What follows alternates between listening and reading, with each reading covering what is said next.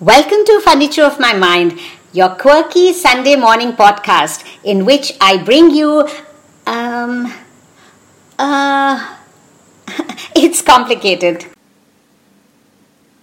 Today, I bring you close encounters of the serendipitous kind.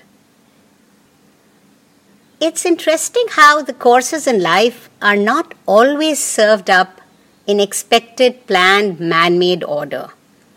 Sometimes life surprises you with a sumptuous dessert when you are not even expecting a morsel. At others, when you had your appetite whetted with a piquant, flavorful, promising starter, your senses keenly, expectantly tuned to the feast to follow, life suddenly declares a drought, and you have to do some deep breathing and calm your flummoxed, baffled nerves.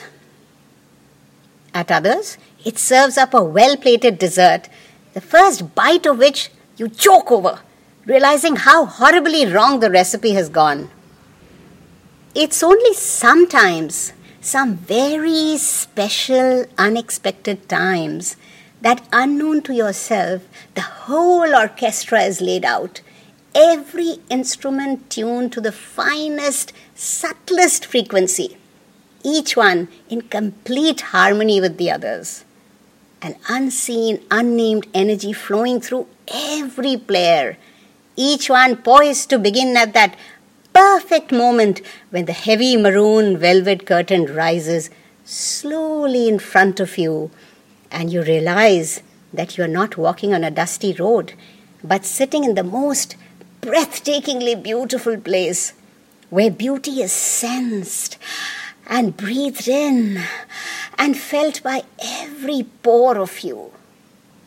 And before you can gasp and say, wow, the first note of the symphony is struck and the magic begins. It was one such evening. A light-hearted comedy, applauding and hugging a friend, meeting another, walking out onto thirst-quenched earth, gleaming leaves and happy trees, the short walk to the car in a fine drizzle, the sound and sight of the rain gods putting pedal to metal the minute I decided to roll down the window was setting up the stage for more drama to follow. This was just the appetizer before the main course. Our car rolled into a newly vacated spot in the parking lot and we stepped out to walk to a restaurant. The rain was down to a fine drizzle again, after coming down hard for exactly six and a half minutes, the time it took us to drive till there. Told you it was a magical evening.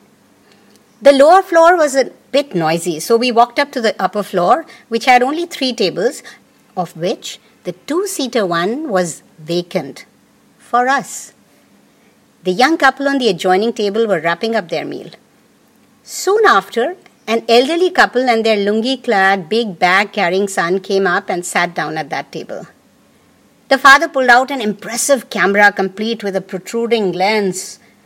He started to show the son some pictures he'd taken. As the food arrived, I casually noticed that the father was eating with chopsticks. They were speaking in Tamil. I was happy to see the son attired in his regional dress and speaking in his mother tongue. Just this was enough for me to want to strike a conversation with them. Why? Probably because you rarely see people dressed in attires of their regions and speaking unself consciously in their mother tongue in public spaces in Delhi anymore, except during Durga Puja at CR Park. My mind meandered off to distant memories of train journeys as a child.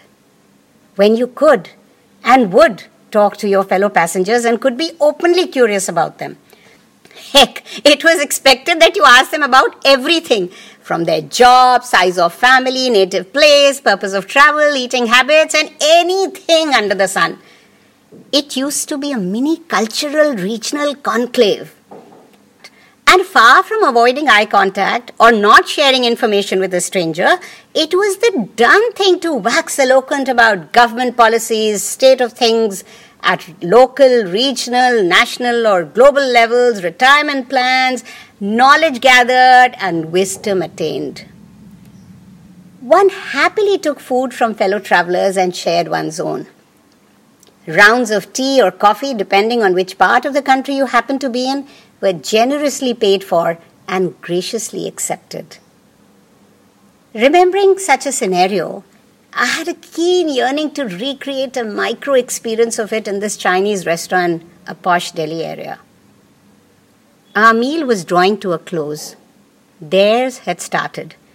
From the corner of my eye, I tried to glean if there was any chance of catching the son's eye as he was sitting diagonally across from me. Any chance of a momentary shared snippet of conversation? Nope. Not even when my husband looked across their table and out of the window and wondered aloud if it was still raining. How easy it used to be in the good old days, I thought. And not just because I was a child.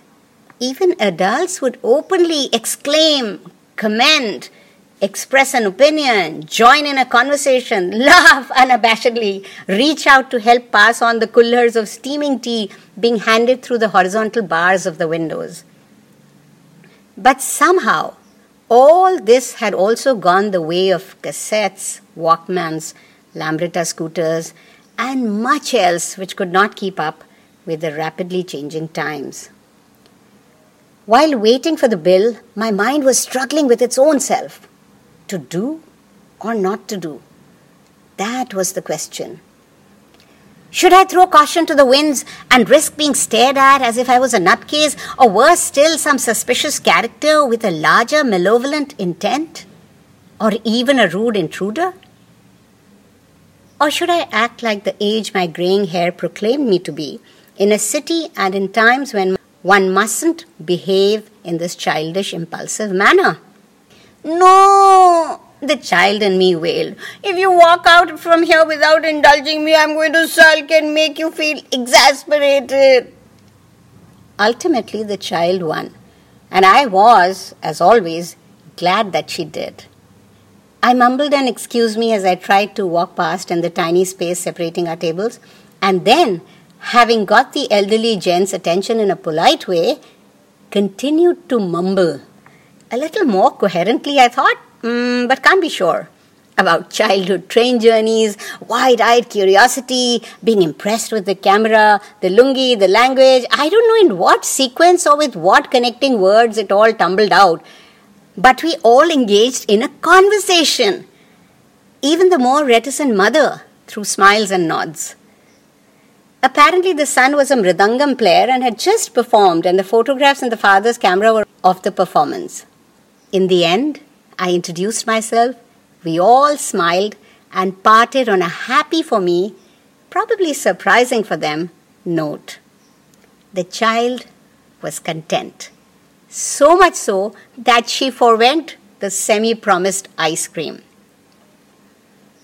I stepped out in the clean night to find a youngster playing the guitar and singing along, smiling as he sang. A vendor with a big basket of fragrant jasmine garlands walked across, spreading their heavenly perfume. I took a deep breath, half closed my eyes, and smiled. The stomach, the ears, the eyes, the nose, the heart were all resonating with the notes of this serendipitous symphony.